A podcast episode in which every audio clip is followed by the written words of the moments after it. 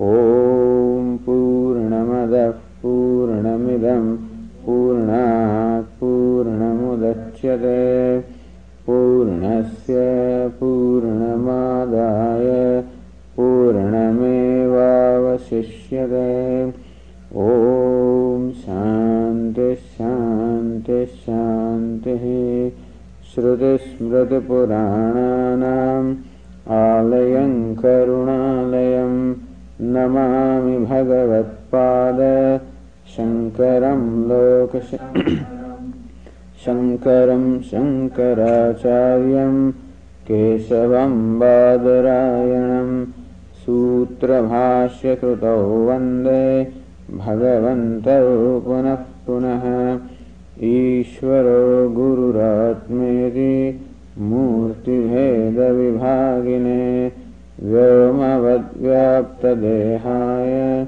Dakshinamurtaye Namaha Gukarastvandhakarascha Rukarastanivartakaha Andhakara Nirodhitvat Gururitya Vidhiyate Sadashiva Samarambham Shankaracharya Madhyamam Asmadacharya Paryantam Vande Guru Paramparam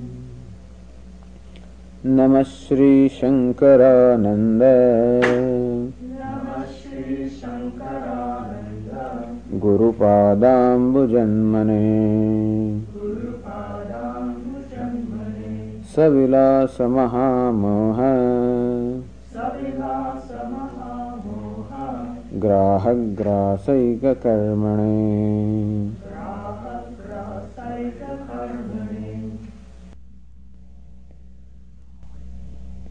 The, this is the idea that all the verses now seek to convey that Atma cannot become the object of knowledge. Na anubhavita, meaning anubhav vishayata nasti atmane.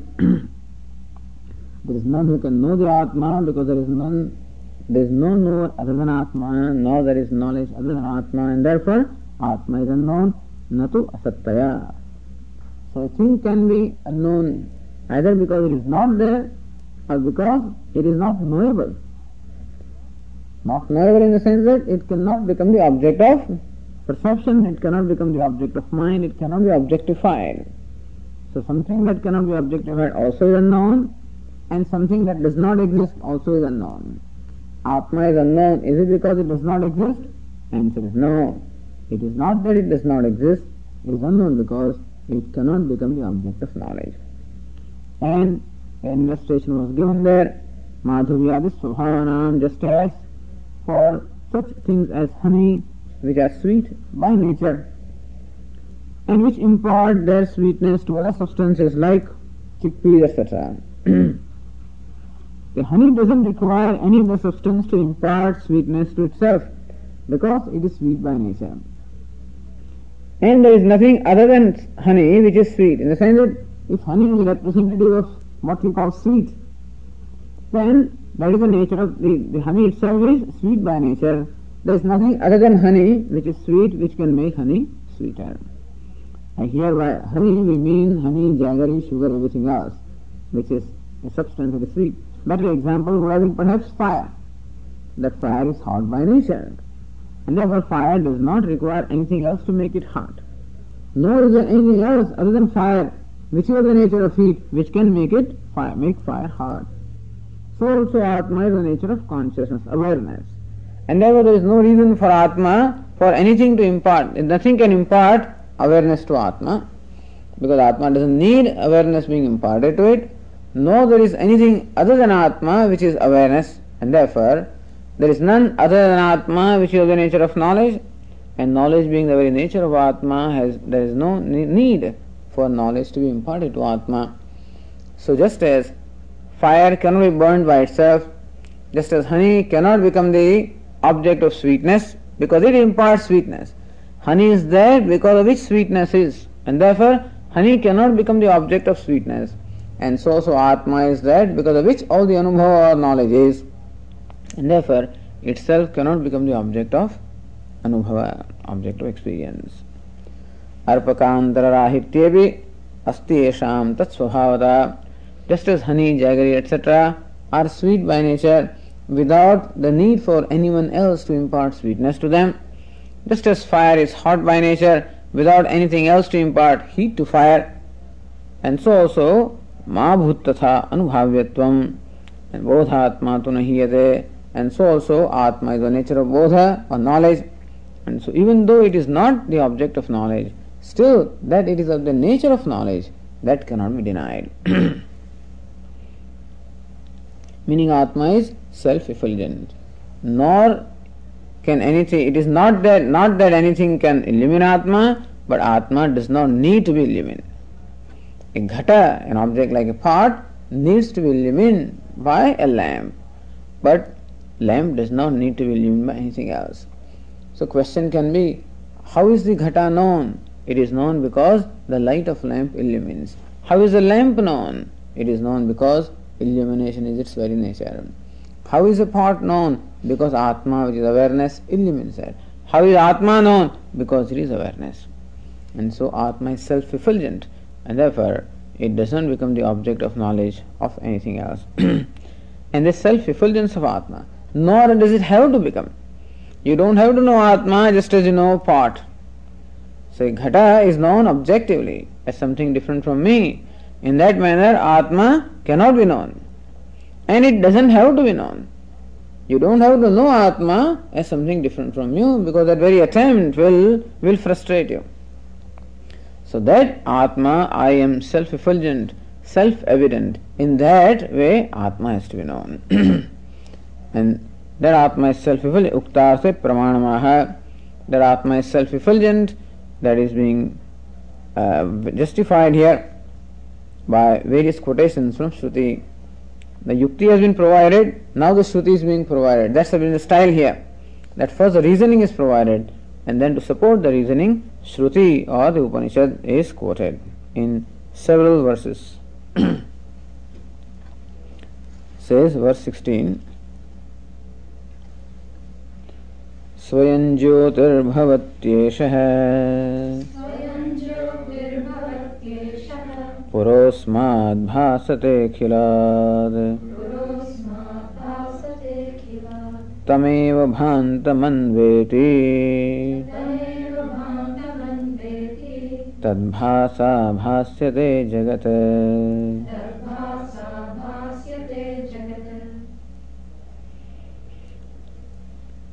These are all direct quotations from the Shruti, which Tigakara quotes the sentences, actual sentences, and we find that the, the author has taken those very words. Swayam jyotihi bhavati eshaha. First sentence. It comes from Atrayam Purushaha Swayam Jyotir Bhavati. Brihadaranyaka Upanishad, the famous dialogue between Yajnavalkya and Janaka, where Janaka asked this question, Kim, kim Jyotirayam Purushaha? So jyoti there is vyavahara sadhakam. What is it because of which the vyavahara of this Purusha goes on? What is it because of the vyavahara or the transactions of this man goes on? Man means anybody. It is that in, in what light or because of which the man is, he goes out, he does, goes about his business and returns. In what light does he do all this? Meaning, what is vyavahara sadhakam? What is it because of which the vyavahara of the man is possible? And the answers are given, a series of answers is given. So says it is in the light of sun that this man is, he goes out, does his business, does shopping and come back. But what when the sun is not there? What when the sun sets? In what light does this man do this vyavahara? He says in the light of moon. Okay, in the light of moon he is here, goes out, does his business and returns. What when the moon is not there? Then in the light of torch, in the light of fire, that he goes out, conducts his business and returns. What when even the light is not there, when the fire is not there? Then in the light of speech, it is because of the speech or the sound. By sound he conducts his vyavahara, meaning when I hear the sound then I can follow in that direction. So if two people are going in, in pitch darkness, one is walking behind another one, then the one who follows can follow the previous one by the sound. So shabdaha or the sound or the words also become the means for I mean accomplishing vyavahara. But what when even the sound is not there? What when even the speech is not there? But have you found anybody doing vyavahara without speech? He says, yes. In the dream this man performs, does all kinds of business without even the organ of speech, because we find he's not talking. And still he seems to experience and does a lot of thing in the dream. Then it said, Atrayam Purushaha Swayam Jyotir Bhavati. Atraya means Swapnavasthayam. In the state of dream, Ayam Purushaha, this fellow, this person, Swayam Jyotir Bhavati. This man is Swayam Jyoti. Atma is Swayam Jyoti, self-effulgent. In the dream, it is what is the light in which the dream vyavahara is carried out? In the light of Atma. Because there the sun is not there, moon, fire, none of the sources of light is there, nor is there speech also. And even then, all the vyavahara is carried out in the dream. In what light? In the light of the self.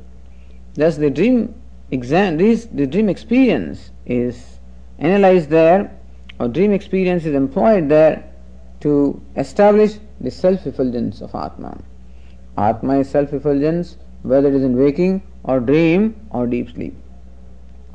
But since the waking state, there are many other sources of illumination, like sun, moon, et cetera. One may, it may not be very clear, or it may not be simple, perhaps, or easy enough for one to appreciate the self-effulgence of Atma. And therefore, dream experience is pointed out, because there we know that none of the conventional sources of light is there, and still everything is illumined. And without the sources of light also, the vyavahara goes on. And so, it is in which, whose light does the vyavahara go on?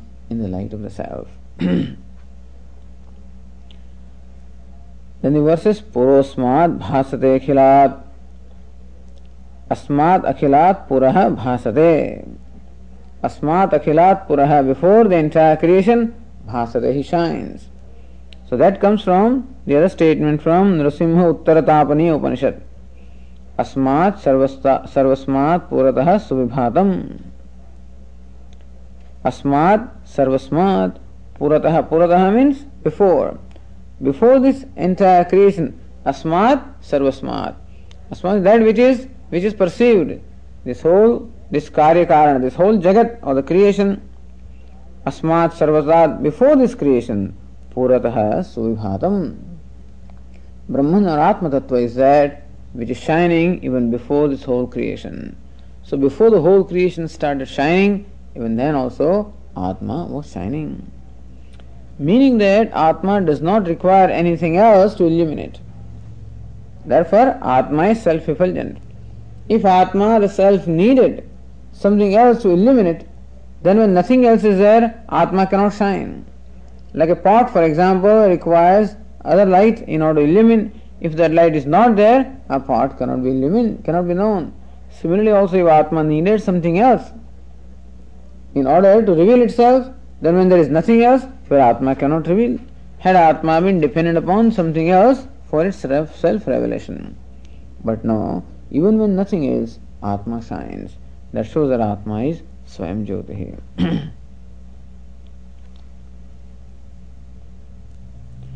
Anejadekam amanaso javiha nainad deva apnuvan purvamarshad. Ishavasya Upanishad also describes in a different way. He says the gods cannot catch up with him. Purvamarshad, because he was there before. So these gods or the devatas could not catch up with Atmadeva. Why? Because he was already there before them. The god means all the organs of perception. They cannot catch Atma because Atma is already there. Meaning only when the Atma is first established, when I is first established, then alone the organs of perception of the mind can be active. For them to perceive, Atma must be first there. I must be there first to illumine them, and then alone they can perform their vyavahara. And that is what is said in the next one. Tameva bhantam anvedi tad bhasa bhasyate jagata. Tameva bhantam anvedi means anubhate. Sarvam tasya bhasa sarvamidam vibhati. Tameva bhantam anubhati sarvam. This entire creation, anubhati, shines after. Tameva bhantam, that one shining, this entire creation shines after. What is this shining after? Anu. Anuveti, anuveti or anubhati. Anubhati means, anu means what? One meaning of the anu is paschat. So shines after. But that's not the meaning here.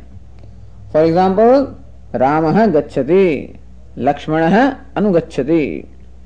Or gacchantam Ramam Lakshmanaha anugacchati. Rama is going and Lakshmana goes behind, we may say. So Ramaha gacchati, Lakshmanaha anugacchati. When we say that, then Lakshmana no doubt follows Rama, but Lakshmana is not dependent upon Rama for his going. Lakshmana is walking independently. So Rama is also independent, Lakshmana also is independent. So if Anu is interpreted as paschat, after, then it can create a sense that just as Rama goes and Lakshmana goes after, he goes after all right, but still he goes on his own. He is also independent of Rama. So when we say that Atma shines and the creation shines after, then one may feel that the creation has his own, its own sattva, and Atma is shining ahead and creation is shining after. It's not that kind of a thing. Therefore, the second part explained, the second half. Tasya bhasa sarvamidam vibhati. What is meant by anubhati? What is meant by shining after? Shining after means tasya bhasa. Bhasa is the third case of bhaha. So tasya bhasa, by the light of that, sarvamidam vibhati. All of this shines by the light of that. So anubhati doesn't mean shines independently, but it shines after the light of Atma, meaning the whole creation shines in the borrowed light. Atma is self-effulgent and everything else shines in borrowed light. Ityadi shrutayah atmanah svaprakashatvam bodhayanti ityarthah. All of the shrutis, all the statements of Upanishad, bodhayanti, they teach us svaprakashatvam atmanah, that Atma is self-effulgent. This is what all the shrutis teach us.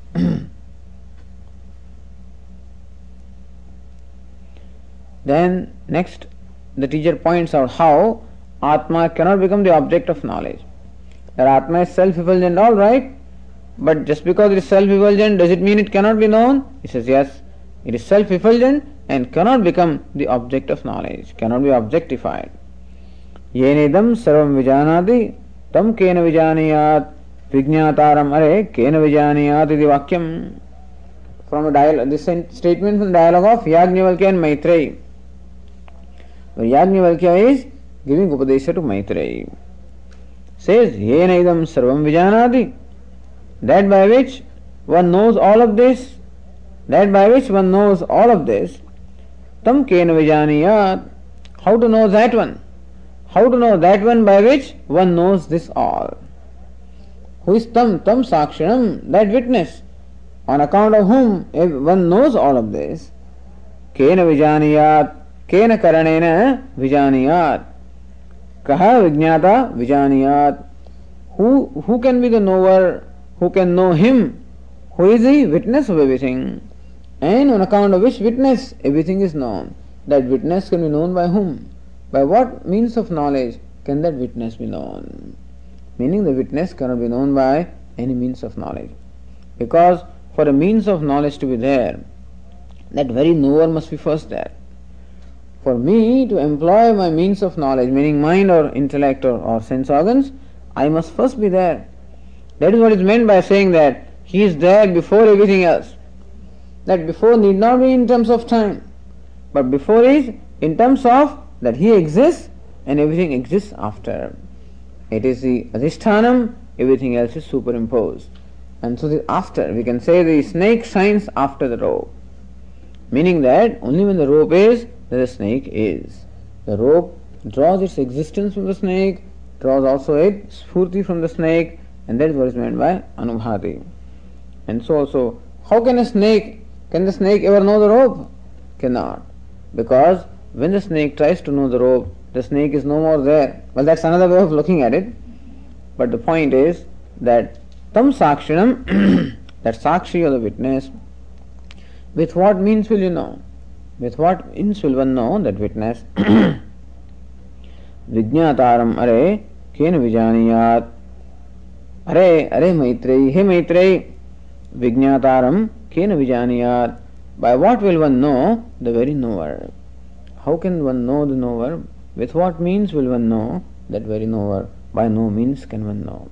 Meaning there is no means of knowledge such as, such as mind or the sense organs by which one can know the very knower. Iti vakyam arthataha patati. Nadu shabdataha arthataha. The meaning of the same sentence is given in the verse seventeen. Yenedam janate sarvam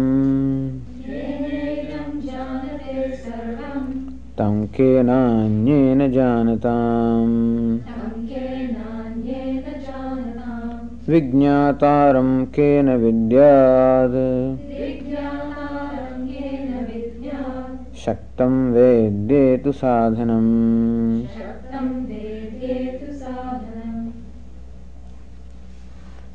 Yenedam janate sarvam.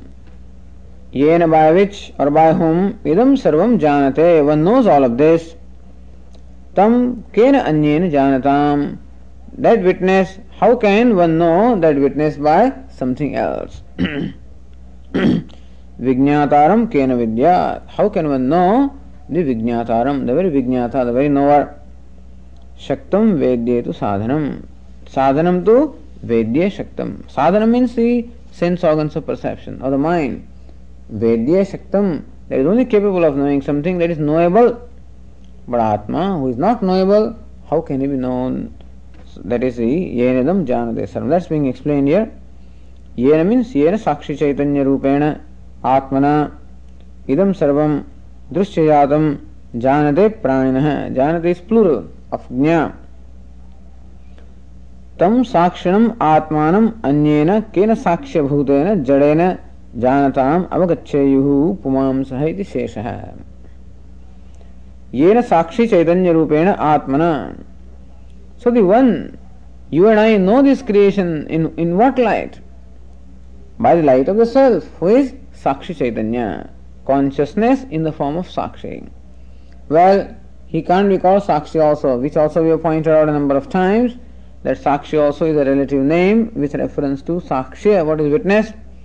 So he just calls Sakshi. In fact, what he is is nothing but Chaitanyam, this knowledge. Yena Sakshi Chaitanya Rupena Atmana. Atma is the nature of Chaitanyam, Sakshi. Idam Sarvam Drushyajatam Janate Praninaha. In the light of which Atma beings know this, this entire creation. Tam Saksharam Atmanam Anyena Kena Saksha Bhutena Jadena Janatam. Now, What is what else is there? Other than Sakshi, which is Chaitanyam, everything else is going to be what? Jadam. There is only one Chaitanyam, namely Sakshi, the witness. Everything else is Jadam.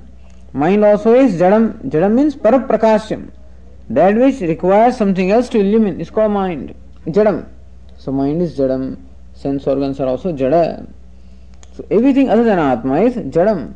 How can the Jada or the inert thing illuminate the conscious thing? Cannot. That's why it said anyena kena sakshya bhutena. Atma is sakshi, everything is sakshyam. Sakshyam means the object of witness. as as is said in famous verse, rupam drushyam lochanam druk tad drushyam druktu manasam drushya dhivrutya sakshi drugeva natu drushyate. Says rupam drushyam lochanam druk. Rupam is the form or a color. Color is drushyam, the object of knowledge.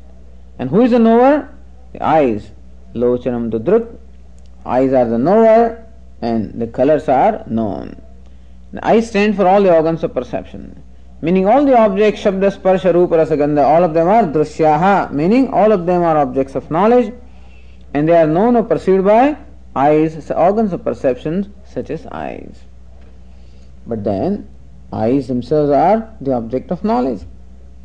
Rupam drushyam, lochanam druk, tad drushyam, tad lochanam drushyam. Even the lochanam of the eye also is drushyam. Druktu manasam, who is the witness of the eye? Druk means the witness of the knower is manasam. Mind is the knower and eyes are the object of knowledge. But is the mind the ultimate knower? Drushyaha dhivrutyaha. Even the thoughts of the mind are also drushyaha. They are also objects of knowledge. Then who is drushyaha dhivruteha sakshi. Drugeva. Then there is sakshi, a witness of even the thoughts of the mind. Alright? This witness is known by what? So colors et cetera are known by the eyes. Eyes are the knower. Eyes are known by the mind. Mind is the knower. Mind is illumined again by the witness. Witness is the knower. What is it that illumines the witness? Drugeva natu drushyate. The sakshi, the witness is drugeva. He is merely the knower. Natu drushyate. He can never be known. Meaning, he never, never becomes the object of knowledge. And therefore, everything other than Atma is drushyam, jadam. Sakshyam, meaning the that which is witnessed. Kena saksha bhutena jadena janatam avagacchayuhu. And so that Atma can be known by what? Because whatever else is, is nothing but jadam, inert, is that which is witnessed. And so how can Atma, which is consciousness, be known by anything other, other anything else which is jadam? Pumamsa avagacchayuhu. Pumamsa means people. How can the people know Atma? By sense organs of the mind. Asya vakyasya tatparyamaha. That very same vakya, the second line, gives you tatparya. Vijñātāram kena vidyāt. Vijñātāram drushya-jātasya jñātāram kena means drushya-bhūtena vidyāt vijāniyāt. Vijñātāram, the second case of vijñātru. Vijñātru means the knower. Kena, kena is instrument case. That means that kena, by what instrument? Kena drishya-bhutena vidyat vijaniyat. Atma is a very vijñāta, the knower. How can that knower be known by anything else which is jadam, which is drushyam? There is no way that you can know him. Na kena api janati ityartha. Meaning that Atma cannot be known by anything else. It cannot be known by anything else. It cannot be known by anyone else also. Then a question is asked. As we said earlier, these Naiyayikas are those who believe that Atma can also be known. Because according to them, Atma is endowed with such attributes as Sukha, Dukkha, Raga, Dvesha, et cetera. And they can be known by the mind. So they believe that Atma can be known by the mind. Mind cannot be known by the mind. Mind is atomic in size and it cannot be known. The presence of mind is inferred. However, Atma can be known by the mind, so they say. Therefore the question is asked, Nanu manasa jñāsyati iti āsankyaha. Why not we say that the self or the Atma will be known by the mind? One will know the Atma by the mind. In āsankya aha, with that question, he says, Shaktam. Sadhanam tu, jnana sadhanam tu manah, vedye jnato vishe shaktam. Shaktam vedye tu sadhanam. Sadhanam means what? Means. Means jnana sadhanam, the means of knowledge, meaning manah. Mind which is sadhanam, karanam, or the means of knowledge. Vedye shaktam. What is the capability of the mind? Mind has its reach in what? What we call Vedyam. Vedyam is Jnatavya Vishe Shaktam. Mind is only capable of knowing the objects which are knowable. Mind cannot know that which is not knowable. Meaning that mind is extrovert. And so the realm of mind is, mind is only with reference to objects which can be objectified. So Jnatavya Vishe Shaktam Samartham Natu Jnatari Atmani. But that mind does not have a scope in knowing Atma, who is a very knower, who uses the mind to know. Just as eyes, I mean, you know, by telescope, we cannot see the eyes. By telescope, I can't see the eyes. Eyes are those which see behind the telescope. And so by telescope, I can never expect to see the eyes. And so also, mind is like that. Telescope is directed to objects other than eyes. Telescope is directed away from the eyes. Similarly also, the mind is directed to objects other than the self. Mind is directed away from the self, and by that mind, how can we expect to know the self? Therefore it said, Manastu jñāta vivishe shaktam samartham natu jñātari atmani. That mind is capable of knowing objects other than itself, or objects which are knowable, objectifiable, but not Atma. Nīva vācān manasā ityādi śrutehe.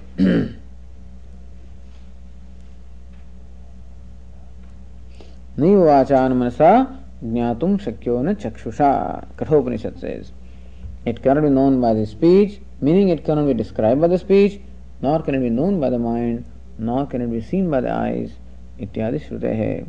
And so Atma cannot be objectified. It can't be described, cannot be seen, cannot be thought of. Okay. So Atma cannot become the object of knowledge by the mind.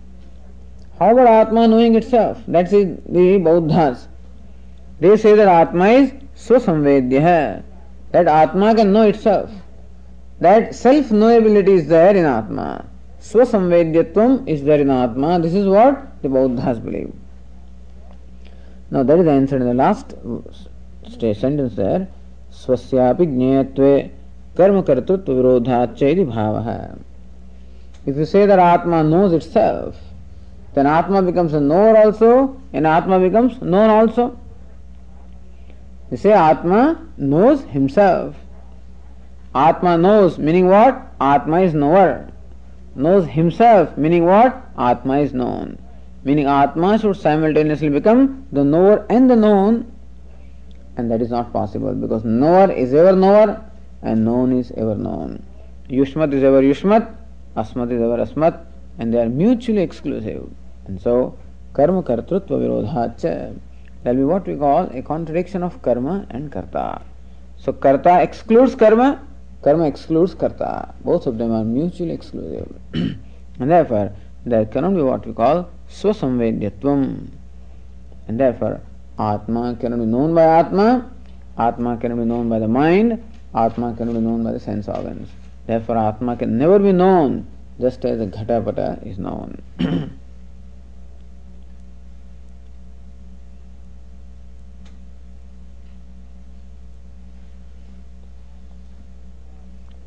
Atmanah svaprakashatveva savettivedyam nacha tasyastivetta anyadeva tadvedat atho aviditadadhi iti vakyadvayam api pramanamiti manvanah tadvakyadvayam arthatav pathati. That Atma is unknowable because it is svaprakashah. So Atmanah svaprakashatve, that Atma is self-effulgent. For that a, sent, a statement from Svetashvatara Upanishad, Savettivedyam nachitasyaasti vetta. Savettivettam vedyam sa Atma vedyam vetti. The self knows everything that is knowable. Nachitasyaasti vetta, but there is nobody who is a knower of that Atma. Tasya vetta nasti, there is no one who knows the Atma. Atma knows everything, but there is no one who knows him. This is what Svetashvatara says. And Anya Devata Dviditat Atho Aviditat Adhi. Kenopanishad says, who is Atma? Anya Devata Dviditat.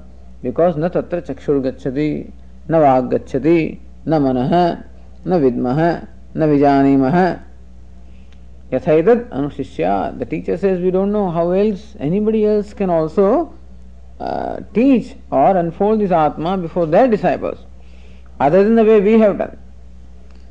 How how did the teacher of Kenopanishad unfold Atma or reveal Atma? Shrutrasya shrutram, manasaha manaha, vachoha vacham. So he is the, the ear of the ear and the mind of the mind, the speech of the speech. That's not the way of describing. We asked you what is Atma, and you are saying Atma is the mind of the mind and the speech of the speech and the, you know, ear of the ear. He says, well, how else can I describe? Because na tatra chakshur gacchati, the eyes do not reach there. Na vag gacchati, the speech, the words also do not have reached there. Na manaha, nor the mind. Na vidmaha, we do not know. Na vijanimaha, we do not understand. Yatha etad anushishyat. How else can this be imparted? There is no other way of imparting knowledge of Atma other than this. Alright, anyhow you tell me. How can I dwell upon a sentence and how can I come to know? Anya devatad viditat atho aviditat adhi. Then this Agama Vakya is quoted.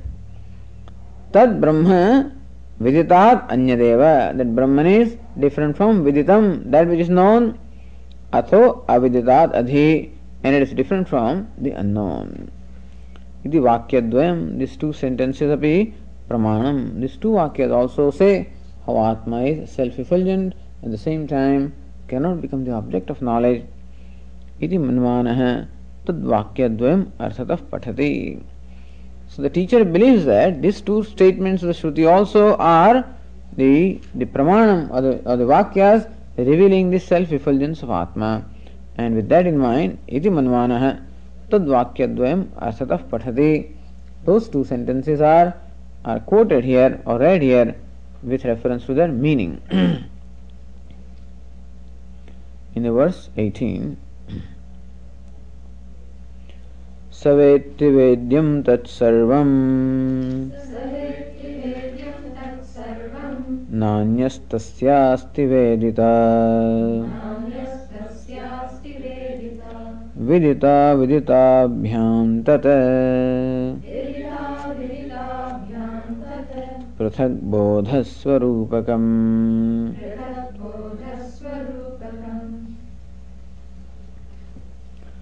Sa vetti vedyam tatsarvam. Saha tatsarvam vedyam vetti.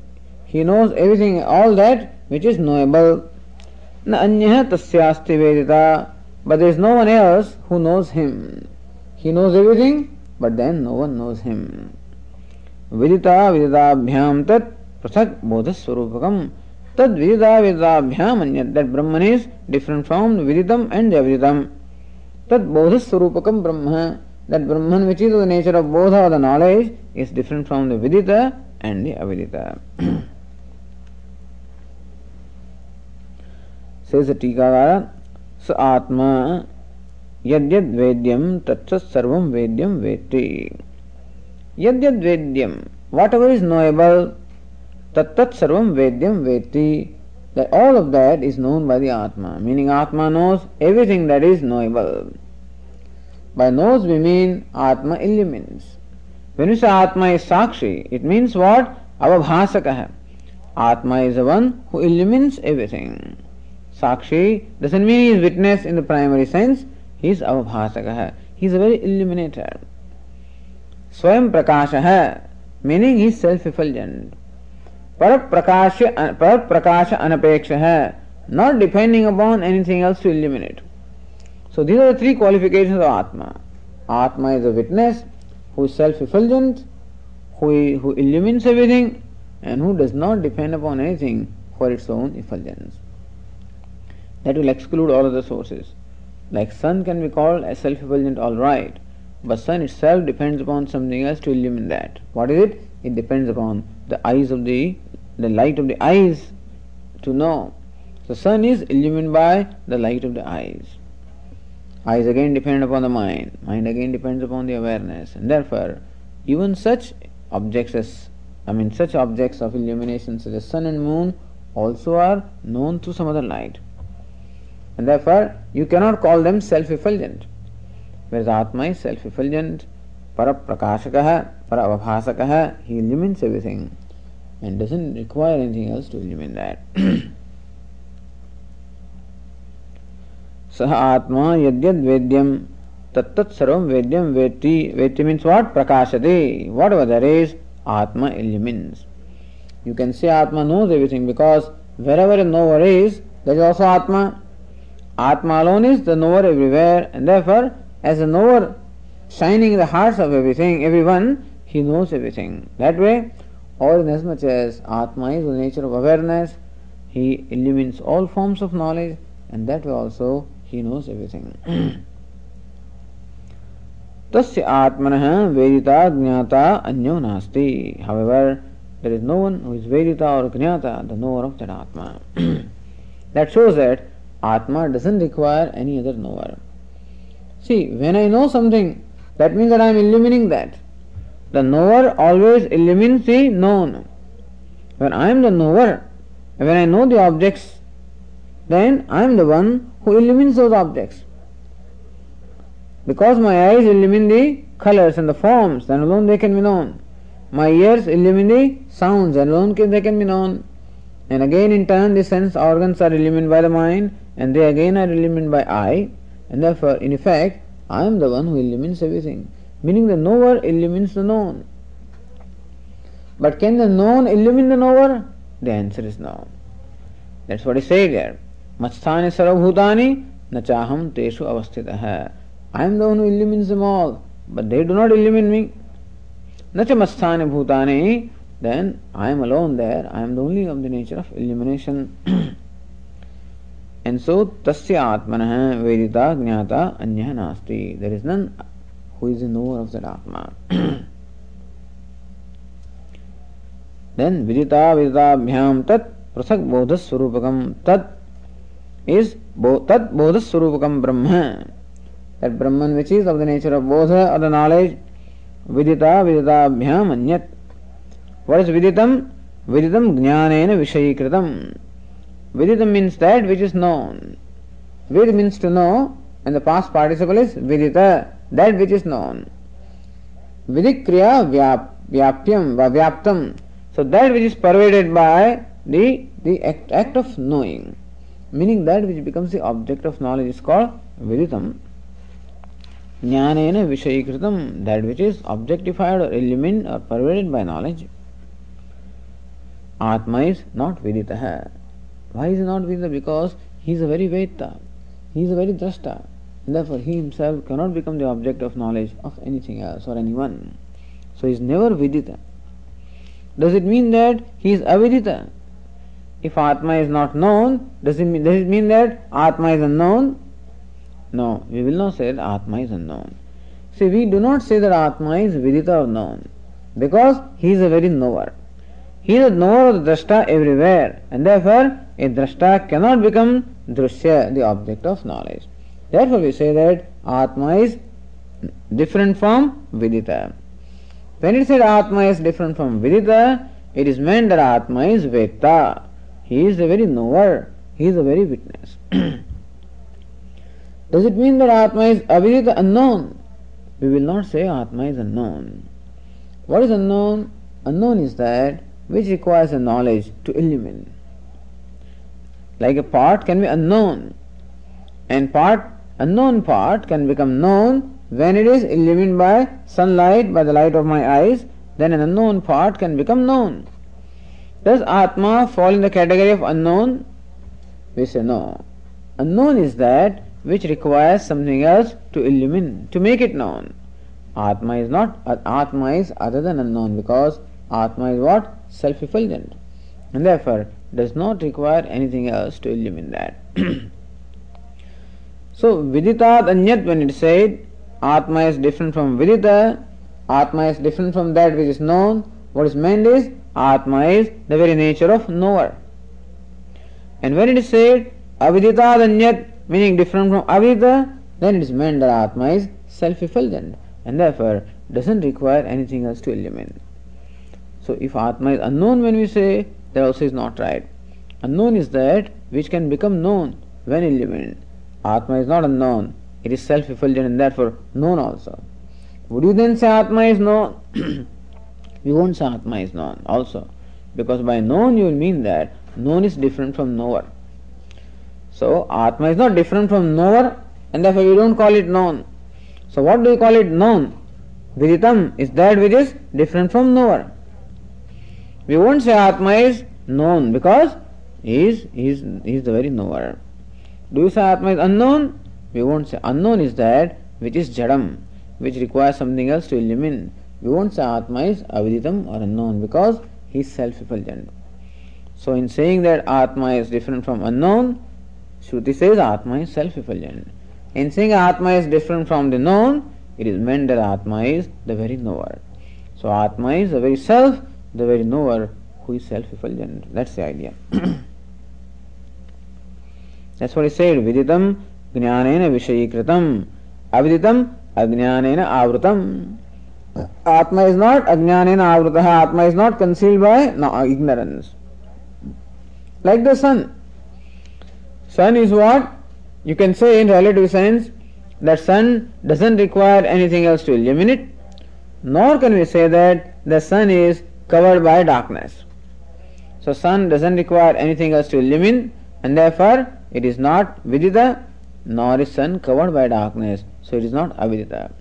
Atma also it doesn't require anything else to illumine, and therefore it is not vidita, nor is it covered by darkness. It is not avidita. Meaning it is self-evident self or self-evident self, self-evident witness, self-evident knower.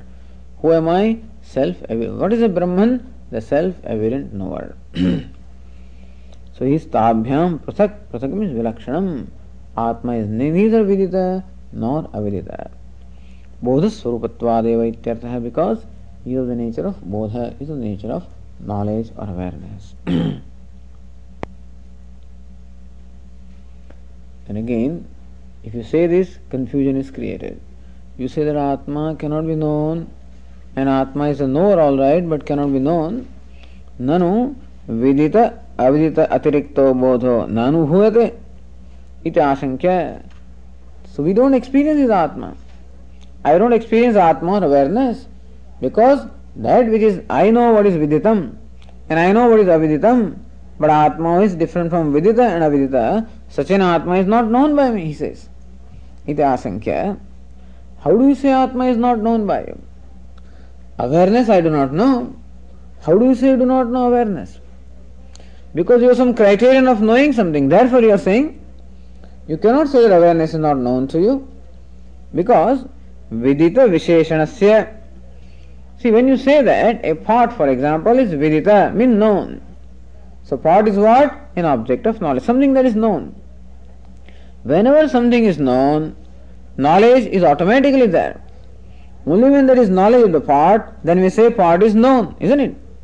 When there is a knowledge of the pot, then I say pot is known.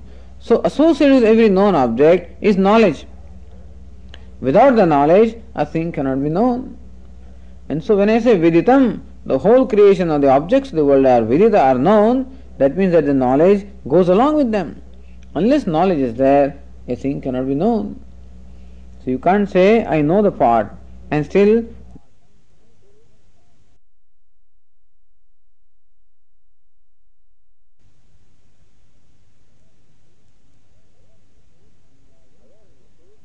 awareness is involved in every form of knowledge. Only when I am aware of the pot, then alone pot can be known. So goes along with the knowledge, the awareness of the part. So with every knowledge, the awareness of the object is automatically involved. If awareness were not there, there is no way that you can be aware of something. For me to be aware of something, awareness must be there, isn't it? Although how can I be aware of something? For me to know something, knowledge must be there. Without that I cannot know something. And so knowledge becomes what? Visheshanam. Knowledge is something that is invariably associated with every form of knowledge. Awareness is something that is associated invariably with everything I am aware of. So, vidita visheshanasya vedanasyeva bodhasvarupatvat.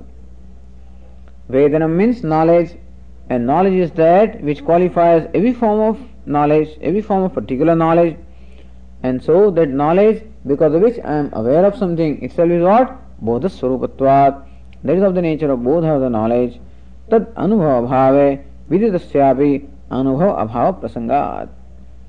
If you if you if you are not aware of awareness, or if awareness is not there, you cannot be aware of something. If knowledge is not there, you cannot know anything. When I know something, automatically I am no, I am aware of the knowledge also. Meaning the knowledge automatically is involved in every form of knowledge. Awareness is every, automatically involved in every form of knowledge. And therefore, when I know the part, I automatically know the awareness also. Like saying that, when I know this particular, and I know the glass, then I also know that because of which the glass is known, namely light. So light is that which illumines the glass in this illustration. When I know the glass, I have to know the light, otherwise the glass cannot be known. When I know the microphone, I have to know the light which illumines the microphone, otherwise microphone cannot be known. As a matter of fact, what we know is a light in the form of microphone. Or we, do not, we know the light in the form of this glass. So when we know an object, we automatically know the light that illumines the object. Now we are talking about a different kind of light. When I know the microphone, I know another light also. Which is that light? The light of my eyes, because of which the microphone is known. But then when I know the eyes, there is another light, light of my mind. When mind is known, there is another light, light that is awareness. And therefore, light that is awareness is because of which the microphone, the glass or pot, anything is illumined. And therefore, awareness has to be first there, then alone I can be aware of something. So just as I know the light, when I know the object that is illumined, I know the awareness when the pot is illumined. Otherwise, the awareness of the pot cannot take place. So knowledge of Atma is involved in and through every form of knowledge. Awareness is involved in and through every form of knowledge. And therefore, you cannot say that I do not know awareness. Had, aware, had you not known awareness, you would not have known any object at all. You can't say I don't know the light. If I had not known the light, I would not know any object that is illumined in light. And so also had I not known awareness, I would not be aware of anything. So when I know part, automatically the knowledge of the awareness is known along with it. So Vedanasya bodha swarupatvat tat anubhav abhave. Vedanam meaning the awareness of the knowledge. If that is not known, vidyadasyavi anubhav abhava prasangat, then viditam meaning ghatapata et cetera, such thing also cannot be known. Bodha anubhavaha avasyam angi kartavyaha, and therefore you have to accept that awareness is involved constantly in every form of knowledge. Knowledge is involved whenever any object is known. So whenever there is a known, the knowledge is automatically involved. When I know a known, I also know the knowledge. When I know I am some, something aware of, I also know the awareness. When I know something that is illumined, I also know the illumination. Just as when I see the pot, I know the light with which the pot is illumined. And so also when I know the pot, I automatically know the awareness with which the pot is illumined. Without that awareness, I could not have been aware of the pot. So, in the experience of pot, the experience of awareness automatically involved. Just as in experience of the microphone, the experience of light is automatically involved. And so also, in the experience of knowledge of part, perception of part, that light, uh, knowledge of the light or knowledge of awareness is automatically involved. And therefore, you cannot say that awareness is never experienced or knowledge is never experienced. It is ever experienced. In fact, only when it is first experienced that anything else can be experienced. Idam cannot be experienced unless aham is there. Idam is this, cannot be known unless, cannot exist unless aham is there. So aham is always there. Aham means I is always there, and therefore I is first experienced and then alone anything else is experienced. And even when anything else is not experienced, then also the I continues to be experienced. And when everything else is experienced, then also I is experienced. Idhi sopahasamaha upahasena saha sopahasam. He says that with, with I mean in a jocular fashion or making fun of the person, you know. This the author here makes fun of the person who says that I do not, I have no experience of knowledge. How can you say you don't have experience of knowledge when you say that you know ghata, pata, et cetera? Automatically you have the experience of knowledge, because without that, that knowledge would not have been possible. And therefore, it is said here in nineteenth verse, bodhe pyanubhavo yasya nakathanchana jayate tam katham bodhayet shastram loshtam narasamakritim. Not a very kind language, but anyway. Bodhe api anubhavaha yasya na kathanchana jayate. Bodhe api says yasya mandasya bodhe api ghatadis furana rupe anubhavaha sakshatkara kathanchana kathamapi na jayate. So bodh means knowledge of ghata, pata, et cetera. Ghatadis furana rupe. Bodh means ghatadis furanam. When I know such objects as ghata, pata, matha, et cetera, anubhavaha sakshatkara kathanchana means kathamapi na jayate na utpadyate. Then also one fails to note the awareness because of which that awareness takes place.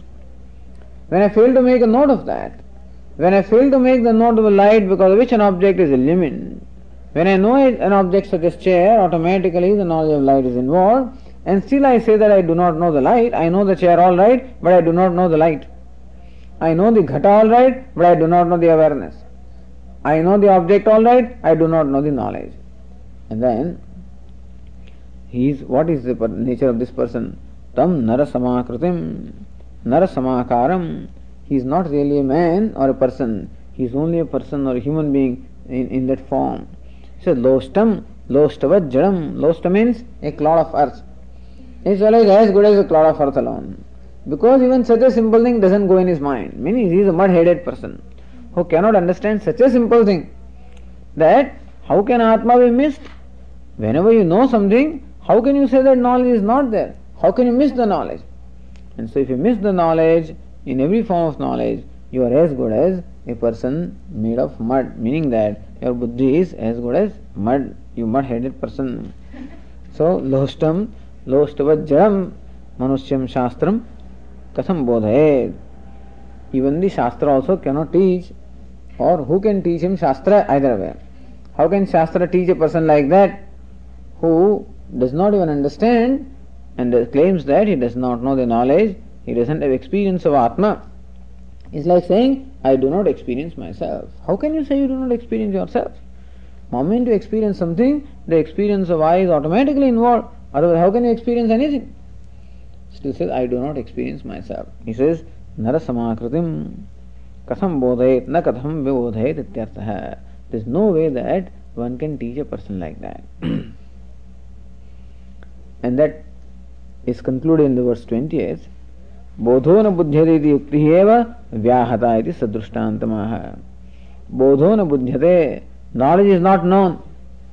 This kind of statement is vyahata. Means it's a contradiction. It's a contradiction in terms, saying that the knowledge is not known. So, Dushtantam, along with an illustration, it says your statement that bodho na buddhyate, that knowledge is not known, that statement is comparable to other statement, you know, we're saying how it is contradictory, self-contradictory. And with, in this, this illustration is given in the verse twenty as here. Jihva me stinavet yuktihi lajjayai kevalam yatha na buddhyate maya bodhaha bodhavya iti tadrushi.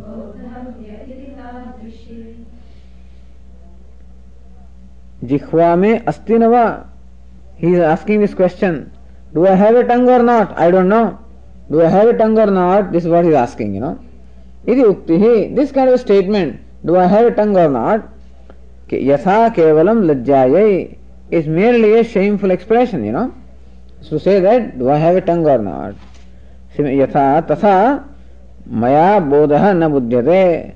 That knowledge is not known by me. I do not experience myself. Bodhavyaha, and I have to know, I have to know the knowledge. Iti uktihi tadrushi. I, I do not know the knowledge and I have to know the knowledge. That kind of a statement is as contradictory as saying that, do I have tongue or not? Me jihva astinava iti uktihi bhashanam. This kind of statement, my do I have a tongue or not? Iti bhashanam yatha lajjayai kevalam lajja janayaya eva bhavati. If someone says then also, it is what is really funny. It just makes him, you know, uh, ridiculous. So how that statement is ridiculous, and so also, na buddhimatva jñāpanāya. When someone makes a statement like that, it doesn't show his great intelligence. Na buddhimatva jñāpanāya. Doesn't reveal any great intelligence on his part. On the other hand, reveals what? Only stupidity on the part of the fellow who asked this question. Do I have tongue? We can ask this to children, of course. Tell me, do I have tongue or not? You know, says, open your mouth, then I can tell you. Well, do I have the tongue or not? The child may be confused, you know, and child may think that perhaps you have to see the tongue to determine whether it is there or not. But otherwise, it doesn't show great intelligence, this kind of a question. Jihvaya vina Bhashana anupapattehe. Jihva must be first there before bhashanam can take place. Our tongue must be there first before any kind of a speech can take place. And similarly also, I must be there first before any kind of knowledge can take place. Evam maya bodhana buddhyate itah param bodhavyaha. To say that I do not know bodha knowledge and I have to know it. Iti yuktihi api tadrushi lajja hetuhu eva. That kind of a statement also is lajja hetuhu, is only cause embarrassment. Just uh, lajja, that's a better word. So how it is, it causes embarrassment, and so also to say that I do not know knowledge is just the same kind of ukti causing embarrassment. Bodhe nivina tadvyavahar asiddehe. Without you, without the nature of knowledge or awareness, how can you say that I am not aware of myself? For you to say that I am not aware of myself, you are aware of the non-awareness of yourself anyway. Even in saying that I am not aware of myself, awareness is involved, understand? Because for me to say that I am not aware of myself, I am aware of the absence of awareness. When I say that I don't see uh, a part, meaning what? I see the absence of part. I am not aware of the part when I say, meaning that I am aware of the absence of part. So how can you say I am not aware of the part? I am not aware of that. Do you know this? I am not aware of that. Did you hear this? I am not aware of that. Okay. If you are not aware of that, at least you are aware of the absence of awareness. Meaning, even in my statement that I am not aware of something, awareness is expressed. I never knew this. That also shows knowledge. What? Of absence of knowledge. And therefore, unless the knowledge is there, even the statement that I do not know is not possible. Because for me to say that I do not know something, that also is a knowledge, which is illumined by that very awareness. And therefore, unless awareness or knowledge is there, even this kind of a statement on my part that I do not know something is not possible. I don't know myself. That requires that you must be there. I don't know myself. How can I say? Only when that self is. The karta also is I, and the one who does, then thou what is not known also is I. That I must be there both as, as Jnana Ashraya as, as well as Jnana Vishaya. Otherwise, that this statement also cannot be made. So Jnana Ashraya, meaning the very locus of the knowledge is I, and that is involved in every form of knowledge, and that is how it is known. Tad vyavahara asiddeha, otherwise no vyavahara is possible at all. And therefore, I of the nature of knowledge or awareness is ever there, is ever known. That's, in fact, that alone is known anyway. Actually, whatever else I know is nothing but the same awareness appearing in different forms. Just as there is light that appears in different colors, and that alone I know, or colors which alone appear in different forms, which I know, so also it is awareness alone that appears in all these different names and forms. And therefore, unless awareness is, even for me to feel that I don't know, even that kind of a question would not be there. And so awareness is ever known, because it is self-effulgent. If you have to make an effort to know awareness, you can say I do not know. Like, I can say that I don't see the color, because some effort is needed, some instrument of knowledge is needed to see the color. If I don't have that instrument of knowledge, I may not know it. But what instrument of knowledge is needed to know yourself? It is self-effulgent, and therefore no instrument of knowledge is needed, no effort also is needed, because you are shining all the time. And that is how you have to know that I am self-effulgent, I am ever shining, and that is my nature. So that ascertainment of that nischaya is necessary. Not that you have to see yourself as self-shining. How can you see that? Because you are the self-shining one, and therefore you cannot objectify, you cannot objectify yourself. You have to know that I am the self-effulgent awareness. And that is the nischaya that is to arise in me. Okay.